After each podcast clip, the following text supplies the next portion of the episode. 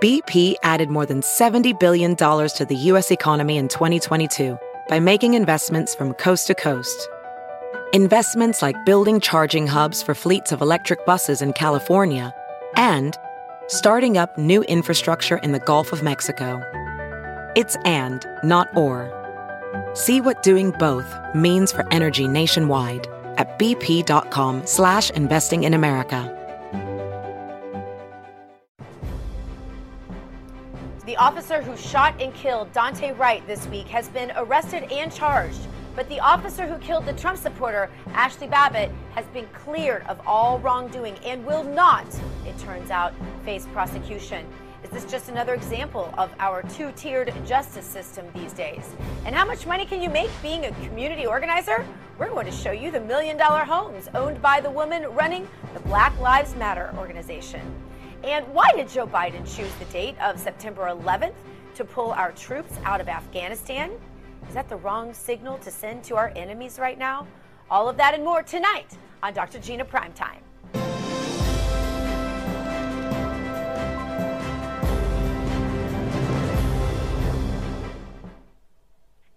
Have you ever wondered how political activists or so-called community organizers make a living? Barack Obama, you remember, is one of the most famous community organizers of our time who comes to mind. I'd never heard the term before I heard it named for Barack Obama. But the thing about it is he never held a real job in his life. But somehow Barack Obama has amassed great wealth, never working that I know of in the private sector.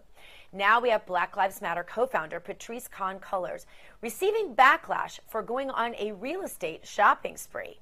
But the co-founder hasn't bought in minority communities like you might think she would. Nope. She has purchased homes for millions of dollars that are in predominantly white neighborhoods. But why? Last month, the 37-year-old self-proclaimed Marxist bought one of her four homes in the Malibu area of Los Angeles for $1.4 million, and there are others.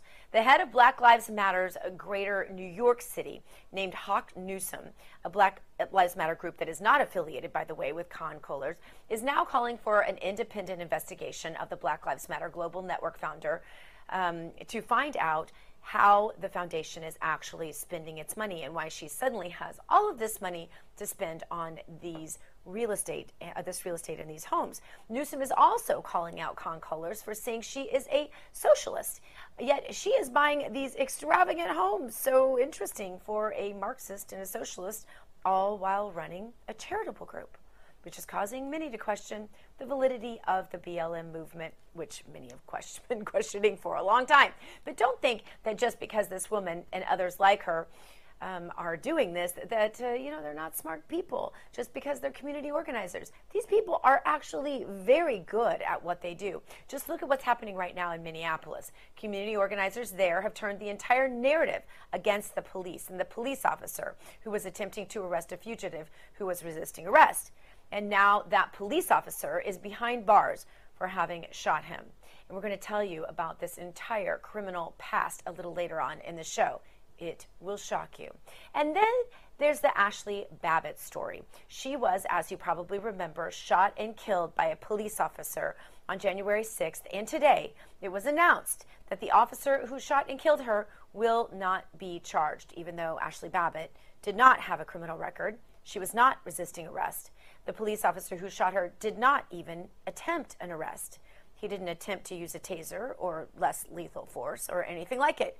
He just shot her as she climbed through a broken window at the Capitol. And we know this because we've all seen that video. We're going to go over all of this coming up a little later on in the show. We're going to tell you about the criminal history of the man who was shot by a police officer who now stands charged with manslaughter. Coming up, Joe Biden has made a huge announcement today, and our enemies all over the world were indeed listening. We're going to see more terror attacks because of this. That's a question. More Dr. Gina Primetime coming at you. Stick around. Have you heard you can listen to your favorite news podcasts ad-free? Good news. With Amazon Music, you have access to the largest catalog of ad-free top podcasts included with your Prime membership. To start listening, download the Amazon Music app for free or go to amazon.com/ad-free news podcasts. That's amazon.com/ad-free news podcasts to catch up on the latest episodes without the ads. Welcome back to Dr. Gina Primetime. Now, while we are all still distracted by the events in Minnesota this week, the Biden border crisis continues to be horrible. And Biden is also pulling out the last of our troops from Afghanistan. Maybe he could just put those troops over on the border. It's just a thought. Here with me now to discuss Real America's Voice contributors Amanda Head and Tom Borelli. Amanda and Tom, great to have you both with me tonight. Thanks for being here. Thank you for having us. Great to be back. Now, today, Joe Biden announced that he has come up with a date to pull the final 2,500 U.S. troops out of Afghanistan. Oddly, though, he has signaled to the entire world that September 11th is the day that the terrorists will have free reign of that country again. Our last president said it was a good idea to bring our troops home. But, Amanda, he also said it was a bad idea to telegraph to the enemy exactly when the withdrawal dates would be. So why is Joe Biden doing this? Yeah, you know, as far as pulling troops out, there were two very different methods underneath President Trump and President Obama Biden.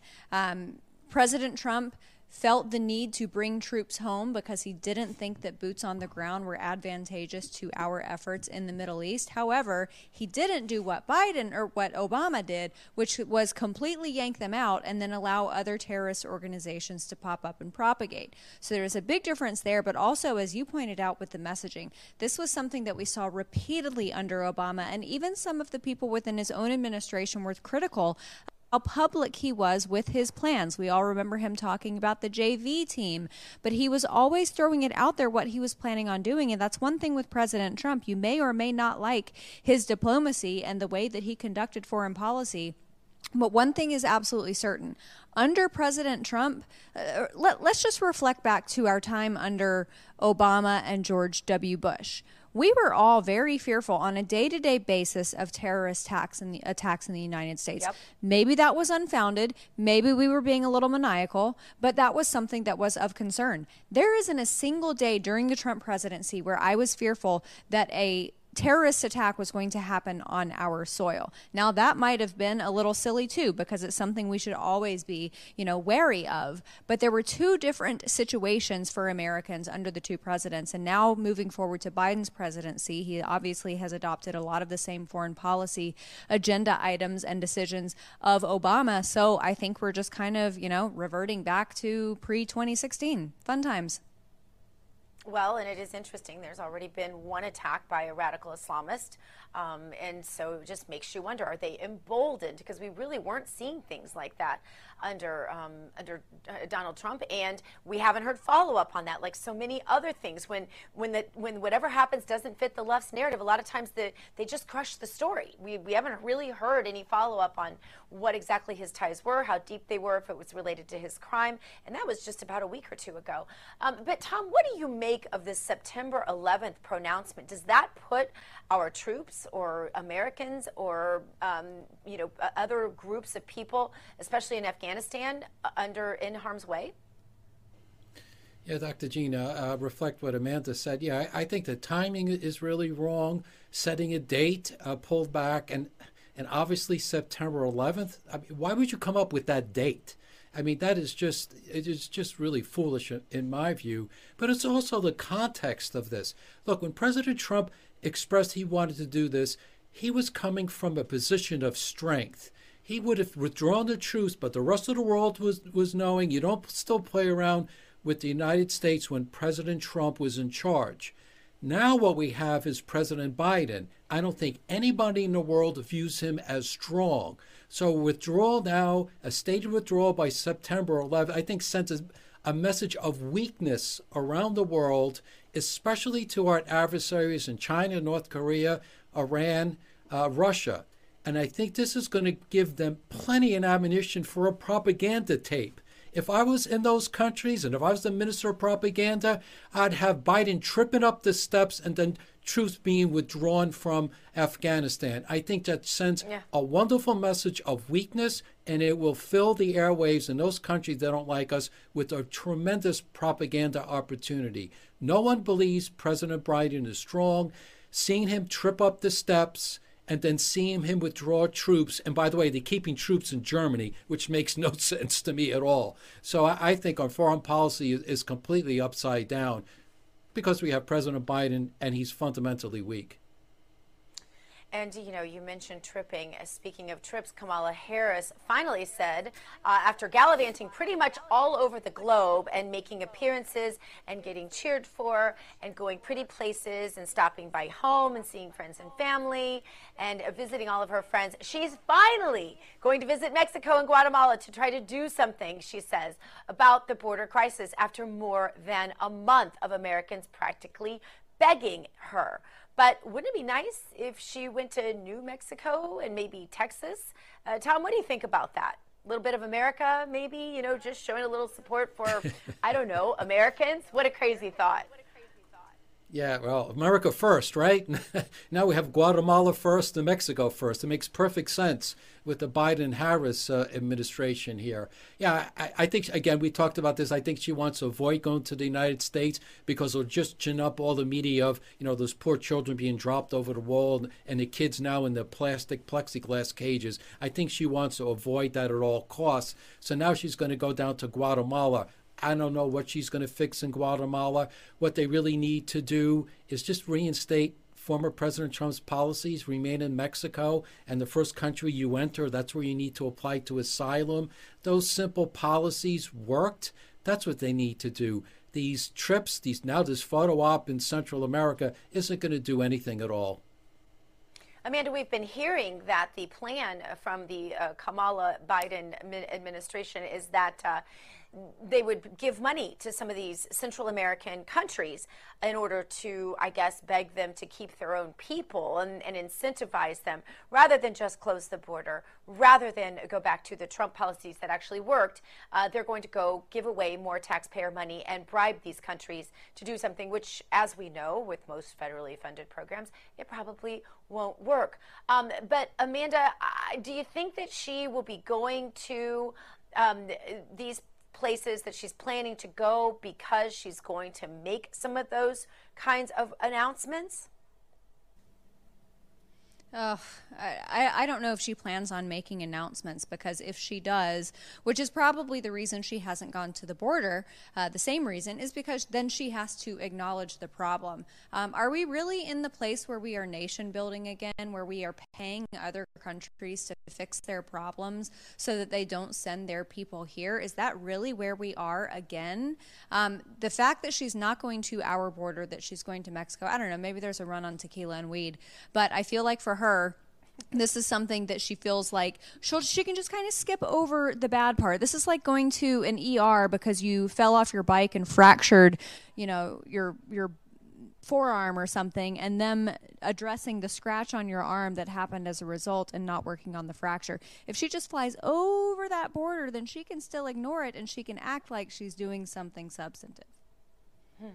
Well, there's also this report, Amanda, from Axios, a Texas nonprofit organization called Family Endeavors, just hired someone who was part of the Biden administration transition team. And suddenly, that nonprofit, guess what, was given a huge contract, $530 million to be exact. And those funds are to help manage the influx of illegal immigrant minors coming across the border that was caused by the Biden administration. So they cause a crisis, and then they pad the pockets of their buddies with millions of dollars to fix the crisis.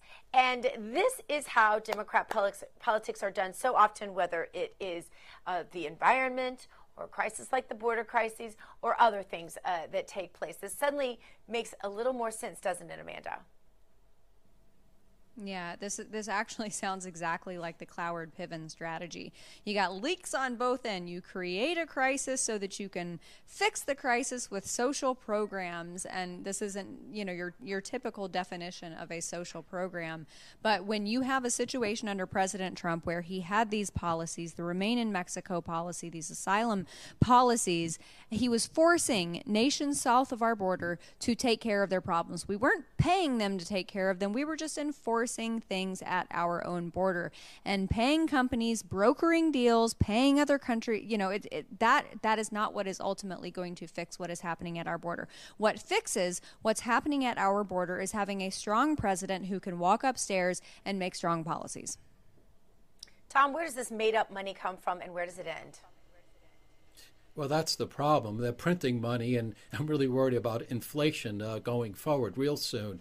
But Dr. Jean, I'm glad you brought up that point about money going to nonprofits. This is what the left does. It's a dirty little secret, and that's why these huge spending bills represent such a huge risk. They may be funding who knows how much money to these nonprofit groups, and a small amount of that money may go to whatever the intended cause is. The other money, somewhere along the line, is going to go for left-wing activism in those areas. I think they're doing the same thing with the vaccine rollout. They now have money going to grassroots to convince people who are hesitant about the vaccine to go get it. And I think it's going to, you know, some church groups, some black church groups. And at the end of the day, that's going to be about politics, not about the intended purpose. Amanda, we're almost out of time, but before we go, tell us, you are not in your normal California little hideout there, recluding from the whole world because they're out there with your mask muzzles, and telling you what you can and can't do all the time. So where exactly are you this week? I am in Lynchburg, Virginia at Liberty University. This is the Equity for Africa event that the School of Business here is putting on. They have gathered some of the most brilliant minds in American businesses, along with dignitaries, presidents, kings, queens, prime ministers from Africa, in order to facilitate some business relationships between the two countries and their companies. And it's been a very successful event. It started off last night. Mike Pompeo gave a speech at the dinner, and we've had a lot of great interviews since then talking to people about, you know, what this conference has meant to them. I think for a lot of American businesses, they are looking to broker deals, whether it's manufacturing or trade, with countries in Africa, because they are starting to see the things done by China, for lack of better terms, shenanigans, not only in the social realm, but also in the business realm with theft of intellectual property. And they're thinking, you know, maybe we should look at a different country, a different continent altogether for business decisions. So I think it's been very successful. But Dave Brat, who is the Dean of Business here at the university, we interviewed him yesterday at the start of the conference, and we're going to interview him again tomorrow to see how he feels about how everything went. Awesome. We'll look forward to that. Tom and Amanda, thank you both so much for being here today. Great to be back. Thank you. Coming up, is there a two-tier justice system? The officer who shot and killed a Trump supporter at the U.S. Capitol will not be charged, but the officer who killed a wanted man trying to resist arrest in Minnesota this week was just arrested. It's all very confusing, but we're going to break it down for you next, right here on Dr. Gina Primetime.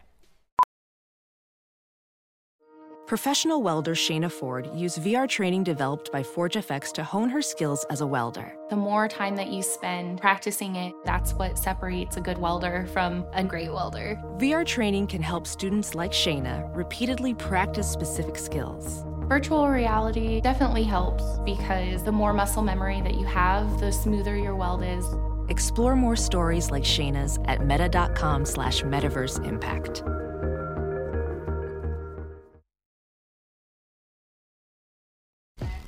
Welcome back to Dr. Gina Primetime. So glad that you are with us. Don't forget to check out my podcast, if you would. It's over at JustTheNews.com. You can click on the little hamburger up in the corner, look for podcasts, and then scroll down until you see my face. I'd love you to subscribe and share it. I want to get back to this story, and you remember the story, and about the Minnesota police officer who shot and killed Daunte Wright. Her name is Kim Potter, and she has now been charged with second-degree manslaughter. Potter was arrested earlier today, held, and then ultimately officially charged at the Hennepin County Jail for the death of Mr. Wright. Now, Mr. Wright is the 20-year-old black man that we all know by now that Potter shot and killed during that fateful traffic stop when she accidentally reached for her handgun instead of her taser that was in the other side of her holster. Now, at that time, Potter and another officer had pulled Wright over for an expired registration, and they were trying to arrest Mr. Wright after learning that he had an outstanding assault warrant from February. Here is a video of Mr. Wright that you probably have not seen, and it is from not too long ago. As you can see, he is pointing a gun, waving it around at the camera, and looks to be smoking a joint. And I want to make it clear, I'm not showing this video to pass judgment on Wright, but rather to show you another side of this man that the mainstream media has and probably will not show you, because it doesn't fit their narrative of another black kid killed by the police. Wright was a 20-year-old man who had an outstanding warrant for assault, and he was trying to get away from police at the time he was shot. Most news media has portrayed him instead as a teenager who is holding babies and in these sweet photos, and I just think that the whole picture needs to be shown. Now we know from court records that Daunte Wright had a warrant out for his arrest for attempted aggravated robbery after choking and holding a woman at gunpoint for $820 in 2019. So not exactly a child, he was a man, and not exactly the genteel personality that had been portrayed in the media. So these officers, Kim Potter included, were all aware that they had just pulled over a man who is on the run from police for armed robbery. That's enough to perhaps make the jury consider that there was some duress there. But someone who did not have a warrant out for her arrest, on the other hand, was Ashley Babbitt. An arrest was not even attempted by the Capitol police officer who shot her on January 6th as she was trying to climb through a broken window that someone else, I believe, had broken at the U.S. Capitol. She was not armed. She did not have a criminal record of gun crimes or any crimes for that matter. And months later, we still do not know the identity of the officer who shot and killed her. On the other hand, we found out the identity of the officer who shot Mr. Wright within 24 hours. Today, we learned that the officer that shot Ashley Babbitt will not be arrested or charged for the shooting and killing of her. And this is another instance where there seems to be a two-tiered system of justice. Here with me now to discuss, Bob Barr and Stephen Rogers. Thanks to you both for being with us today. Pleasure, thank you. Mr. Barr, to you first. This story of Daunte Wright doesn't quite fit the narrative that the mainstream media and the left like to push, does it? No, it doesn't, but that's often the case. And it's always very, very easy to jump to conclusions based on a few seconds or a minute or so of a video, a body cam. And that's the case here. The fact of the matter is, as you pointed out, the suspect, Mr. Wright, had an outstanding warrant for a violent felony. So the police had every right to be concerned about what they would face when, in fact, they confronted him in his car for the traffic stop. They weren't so much concerned about the traffic stop as the outstanding warrant and the prior violent behavior of this individual. So in order for the officers to have a gun handy would have made a lot of sense. That doesn't necessarily excuse what happened, but it does, I think, put in context the confrontation itself. Police officer, for much of your life, you were a local police officer. Do you believe that police had a reason to believe that their lives were in danger here? And is this something that you think the jury will consider? Yeah, no question about it. In fact, Mr. Barr's assessment of what occurred is excellent. I mean, he nailed it from A to Z. What we don't have, Dr. Gina, is a video of what was going on in those officers' minds. It's impossible, correct? So as a police officer, I could tell you that if I had information that the person that I had pulled over was armed, had a history of criminal behavior, pointed a gun in a camera, the first thought in my mind is to get them out of that car. And I could tell you the only reason why, at least in my mind, a criminal who has warrants out on them want to get back in a car is perhaps grab a weapon and maybe use it on you. I think a jury will look at this and they'll come back and say, you know what, this doesn't fly. But it is regrettable, may I add, that the law enforcement officials there brought these charges so quickly. It really looks at least in my view, it was a political decision and not a criminal justice decision. And if that was a political decision, Congressman Barr, why don't we know the identity of the officer who shot Trump supporter Ashley Babbitt on January 6th? We don't know his identity because the establishment has circled the wagons and is simply refusing to provide for the public information that normally is supplied and should be supplied to the public. There is really no reason at all why the public doesn't know, and the Justice Department should not release the name of the officer, especially since he faces no charges. That's the decision that's been made. I'm not going to second guess that. I did watch the videos that depict the shooting itself, and I had some serious questions about all that transpired. But the Justice Department should be made to provide the identity of the officer. Put all of that case in context, just as we're putting in context the Daunte Wright case. And Steve, why don't we get to know any of the details that led to this Capitol Police officer not being charged, not just the identity, but we don't know any of the details that helped them come to their decision that this person should not be charged? Look, it's mind-boggling to me because I could tell you when I served on a police force, our chief made it very clear. We will be transparent as quickly as possible, lay out all the facts before the public. Now, Dr. Gina, what that does, it ends speculation, ends rumors, ends all type of opinions and questions as to what occurred.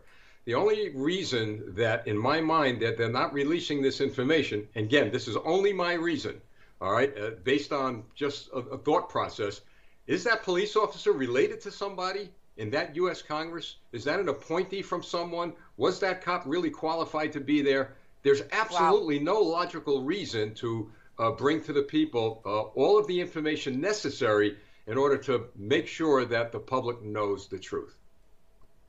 That is it. So those are some very intriguing questions. Going back to the congressman, the Brooklyn city manager, Kurt Boghani, said that all city employees were entitled to due process in this piece of audio. Listen. All employees working for the city of Brooklyn Center are entitled to due process with respect to discipline. This employee will receive due process, and that's really all that I can say today. And of course, we all know now that he was fired for saying that, Congressman Barr. But, you know, maybe he has, maybe there is a point here in that there is not due process when you have such a seemingly two-tiered justice system between the way that the Capitol Police officer was treated and the officer was treated in the case of Mr. Wright. Do you think? Well, if they, I agree that there certainly appears to be at least a double-tier standard for due process. What is due process for me is not due process for thee. The troubling thing is, if in fact this individual, the city manager, was fired simply because he said the officer will be treated with due process and afforded due process, and then he was fired because of that, it would be nice to see the U.S. Department of Justice perhaps step in and allege that his civil rights have been violated. They're it's very easy for the Department of Justice. They have a habit of quickly stepping in whenever there's a police officer who shoots somebody, alleging civil rights violations on the part of the victim. Let's see if they apply the same standard in this case and say that this officer, the city manager, should not have been fired for simply doing that job and asserting the constitutional rights of the officer. Somehow, though, I doubt that the Department of Justice will do that. Yeah, I kind of doubt it, too. And, Steve, how can we expect police officers to do their jobs if even calling for due process can get you fired today? What are you hearing from your former colleagues who are still working as police officers with everything that has gone down in the last couple of years regarding police? Early retirements are up. Police academy classes are down. Police are now going into a reactive policing mode. We've always believed to be proactive, where you go after the quality of life crimes and you're eliminating a lot of serious crimes. In other words, they're retreating, and I don't blame them. And I've even recommended they leave these cities where the Democrats and the socialists have taken control and go to other states where the government's going to back them up. We're in trouble. We're in trouble in this country, but there is light at the end of the tunnel, and that's the American people who are going to say enough's enough, and hopefully they'll stand up and make some big changes as we move forward. So let not your heart be troubled, as some people say.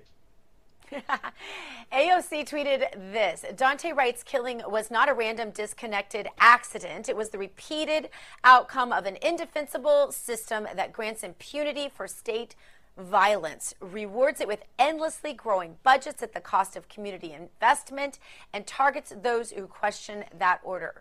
Cameras, chokehold bans, restraining funds, and similar reform measures do not ultimately solve what is a systematic problem, she said. That system will find a way. Killings happen on camera. People are killed in other ways. Retaining grows money while often substituting for deeper measures. Congressman, your reaction to AOC weighing in on this in that way? It certainly doesn't surprise me. This is gobbledygook of the first order. She might as well have sent out a tweet saying, hey, I am an airhead, because that's all this is. It's just absolute nonsense. And coming from the hand of a member of Congress raises some real questions about the caliber of people that are being elected to represent them in the United States House of Representatives. And Steve, I want you to comment on Maxine Waters. She tweeted this. She said, how could a trained officer make a mistake shooting an unarmed man with a gun instead of a taser? It's hard to believe. But Steve, you don't think it's so hard to believe, do you? No, I was involved in a horrific shooting back in the 90s. The stress level is incredible. You've got somebody shooting at you. It could happen. Look, I always point to friendly fire. The worst thing to happen to a cop is to be involved in a shooting and find out your bullet took the life of another cop. These things happen. They call it the fog of war, friendly fire. This officer did not wake up and decide, I'm going to shoot somebody today. It's tragic. It was an accident. I believe it will turn out that the investigation will reveal it was an accident, but it's sad that our police nationwide have to live through this. But hopefully, as I said, they'll come together, they'll get their unions, they'll get the people, and we the people will have the final say. There have been several high-profile cases in recent years of Black Americans dying during an interaction with police that have led to riots, of course we know, and huge settlements to the families of the deceased. And this isn't an exhaustive list by any means, but Michael Brown's family was paid $1.5 million, Tamir Rice's family $5.5 million, Freddie Gray $6.4 million, Eric Garner $5.9 million, George Floyd $27 million, Breonna Taylor's family paid $12 million, and Daunte Wright's family will likely get a big payout. But the one thing these events all have in common is that no police officers were convicted in these cases. Congressman Barr, do you expect the same to happen here with police officer Kim Potter? And will the city pay untold millions of dollars of taxpayer money to the family of Daunte Wright? Well, there's a particular lawyer, I think his name is Ben Crump, if I'm not mistaken, who already seems to be involved in this case. He seems to have a hotline to the media, and as soon as there's a shooting involving a minority, he's there within 5 or 6 minutes of the shooting, clamoring for more justice. And I'm sure that we'll see a move to for a big payout here also. But the fact of the matter is, these are all tragedies, and we don't like to see them happen. And whether or not the officer in Brooklyn, what is it, Brooklyn? The name of the city escapes me. Brooklyn, I want to say Brooklyn Bridge, but I know it's not. Whether or not there will be a conviction, I mean, I wouldn't jump to any conclusion at all. All we've seen thus far is a clip of a body cam that has no context to it. And by the way, looking at the picture that Maxine Waters held up there, the taser that she held up looks nothing like the tasers that are issued to police officers.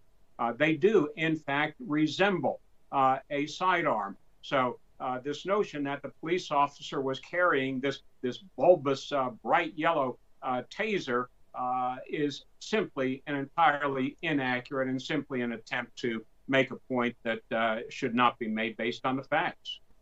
Yes, I think that's a great point to emphasize, Congressman, is that the taser really does look almost exactly like a gun. It's shaped like a gun. It is a different color, but it is shaped like a gun, the one that was in the actual incident. But thank you both so much insight here from both of you, Congressman Bob Barr and Lieutenant Steve Rogers. We appreciate you. My pleasure. Thank you very much. Coming up, we'll bring you the stories that you will hear nowhere else. That's next, and you will not want to miss this right here on Dr. Gina Primetime. As a professional welder, Shayna Ford uses ForgeFX to practice over and over, which helps her improve her skills. The more muscle memory that you have, the smoother your weld is. Learn more at meta.com/metaverseimpact.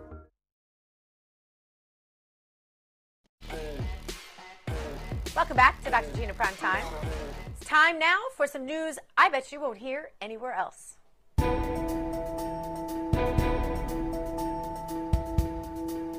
Here to help us today, two of my favorite radio talk show hosts, Mike Opelka and Andrea Kay. Good to see you both.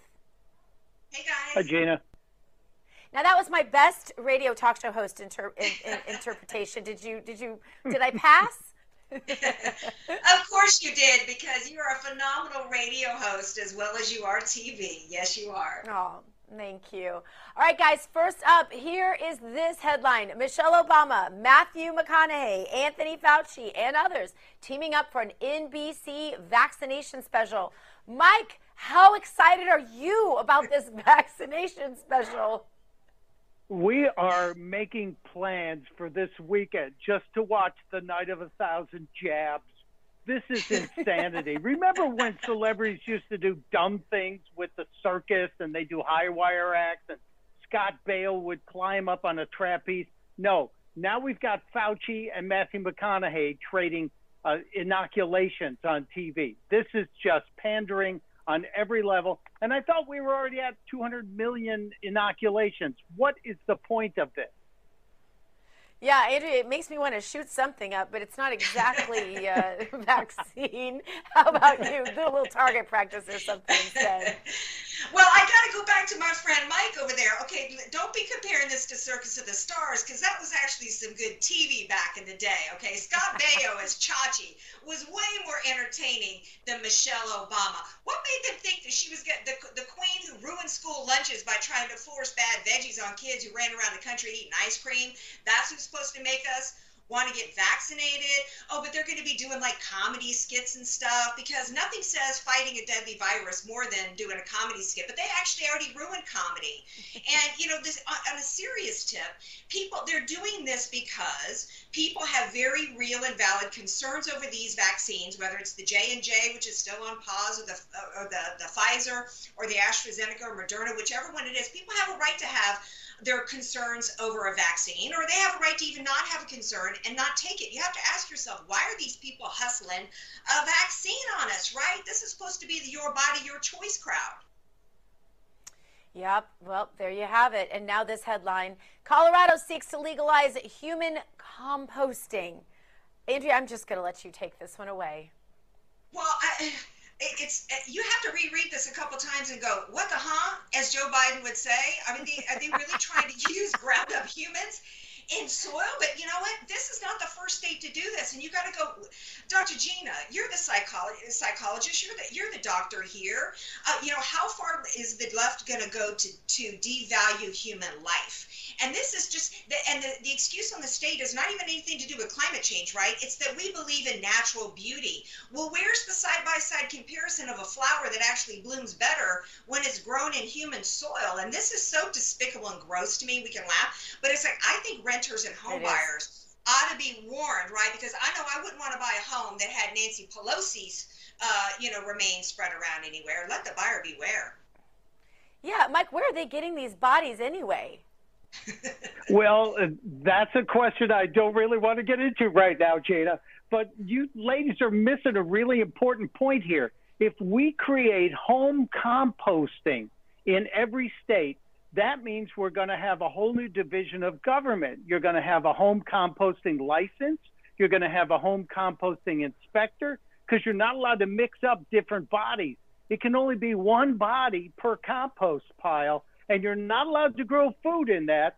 So who's going to be doing that? This is huge government coming right behind putting Uncle Teddy in the compost pile. Oh, gosh. I don't even. Okay, and this one is great.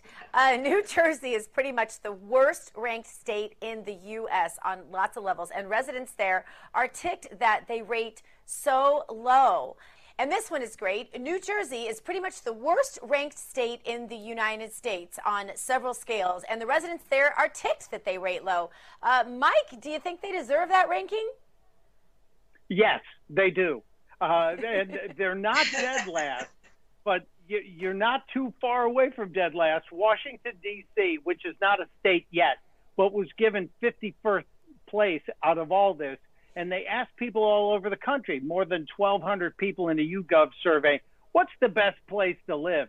And New Jersey got a giant, forget about it. They will wear this like a crown. They will put, forget about it, number 48 tattoo. I guarantee you this will be an episode. They'll revive The Sopranos to bring this back. But no shock here. That sounds appropriate, yeah. Andrea, but, you know, there are some nice places in New Jersey. I've been over there. There's some really pretty places there. Well, I guess, I don't know, be my tour guide if I ever got to go back to Jersey, right? You know, I think they love to complain about Jersey Shore, right? But that's the only reason why they're 48, in my opinion, because, you know, I got lots of family in Mississippi and Alabama right now, and I know you lived in Bama for a while, Dr. Gina. We don't deserve to be behind New Jersey in this poll. I have no idea how they did this ranking and what it was on, but for my peeps in Mississippi and Alabama, we want a recount. That's right. Oh, I think Alabama is one of the most beautiful states in the whole world. Anyway, check out this headline. Weapons disguised as beauty products found in New York City schools. Kids are bringing brushes that are actually knives and tasers that look like lipstick. But I kind of don't blame them. New York City's a dangerous place these days, Andrea.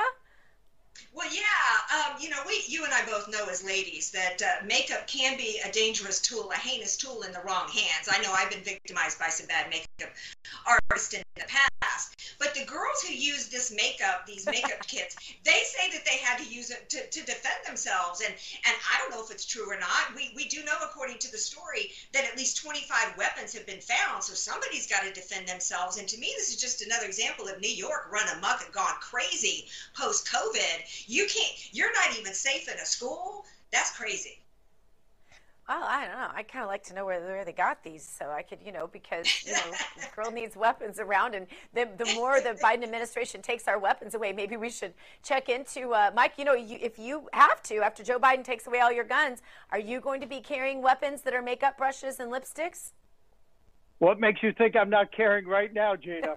I lived in Manhattan for 23 years, and I will tell you, you could buy those lipsticks that have a mini taser in them at flea markets on the weekend. So it's no shock the kids have got them in schools. And as far as comb, that's from Bob's House of Shivs. You know, you could get that anywhere in Brooklyn. These are kids just making sure they're going to be safe on the subway in Bill de Blasio's New York. I can't blame them. All right, well, there is some news out of California. Disney parks updated their dress code, Mike. And so if you've got your, you know, your blush brush that turns into a knife and your lipstick taser, now when you go to Disney, you will see that there are gender-inclusive costume choices for cast members. So, Mike, what does this mean for you? I don't know why I'm picking on you today. Well, I happen to be a big fan of Disney. I love the imagination that goes into Disney. But is this really a shock that a place that has characters running around everywhere is now giving the employees a choice on how they can dress? Unless you put on the Tigger costume and you put the pants on backwards, you can pretty much do anything you want in Disney and get away with it. And it truly is the happiest place on earth. I salute them for letting the employees have a little fun. So they're going to let the employees dress how they want, Andrea, but you know good and well they're going to be enforcing that mask policy, and that, to me, is a deal killer. How about you? Oh, I agree with you, but I got to go back to Mike. If he's been carrying around lipstick, little jacked up little lipstick thing, I'm wondering, and he's defending Disney on this, I'm wondering what costume he's got hanging in his closet that he's ready to trot out to take with him to the happiest place. And is his special superpower going to be that he can switch genders anytime that he wants? I mean, you know, how is this, where is Disney going with this? I mean, you know, if this is supposed to be about their employees, that's not why I go to Disney. I go to Disney to escape, right? I don't want to be slapped in the face with the reality of wokeism that's going along. And my Disney used to be about hiding the employees. They had secret entrances and secret exits. Other than the characters like Mickey and Minnie, to my knowledge, they're not gender fluid. You know, the employees are supposed to be keeping their private stuff to themselves, and that's the way it should. That's the way it should be. If Disney wants to get woke, I'm happy for Disney to get Dixie chicked because they want to put wokeism in their product and then charge me $300 a day. I'm going to say no, thank you.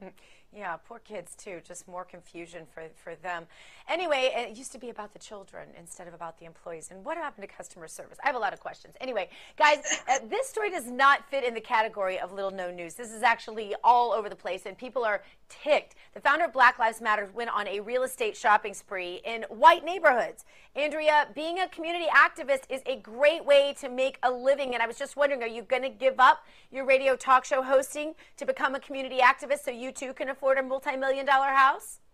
Well, heck yeah, because she actually bought 4 homes, right? I mean, and to my knowledge, only one of them was an area that was majority black, which is supposedly how she got her money, right? That was in Atlanta. But in her defense, $1.4 million and 99.something%, you know, all white Topanga. That's kind of like the hood, right? If you're only living in 1.4 million in Topanga. You know, I'm surprised she's not doing a GoFundMe to get more out of it. But, you know, wake up and wise up, you Black Lives Matter supporters who are out beating each other over the head. You know, all you're doing is making some bank for this chick. Mike, you know, 4 houses, millions of dollars, community organizing, not such a bad gig. Maybe we should all reconsider our careers. Well, I did review the Communist Manifesto before this segment. And there is not a chapter in there about multiple home ownership, in at least not in my copy. But I do have she says she's a Marxist. Yeah. Go ahead. Well, apparently capitalism cures Marxism. It does. It does. And that's a beautiful, beautiful way to end that. All right. Guys, it's almost the end of the show. And that means it is now time for our meme of the day.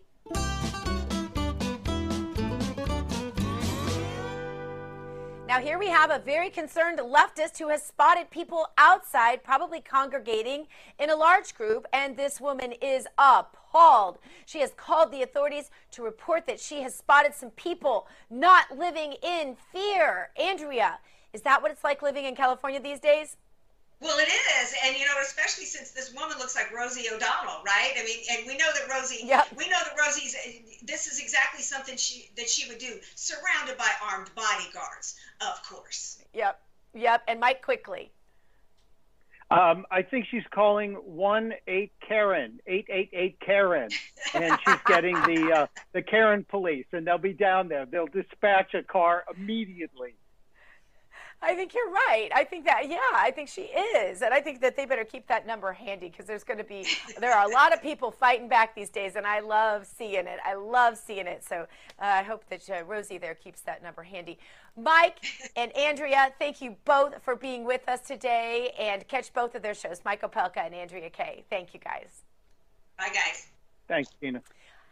All right, and thanks to you also for joining me tonight, and thanks to everyone here at your new home for real news, Real America's Voice, RAV-TV. Don't forget, live from Studio 6B is coming up next with Damon and his crew. Hug your children, love your God, you go boldly now and live the truth.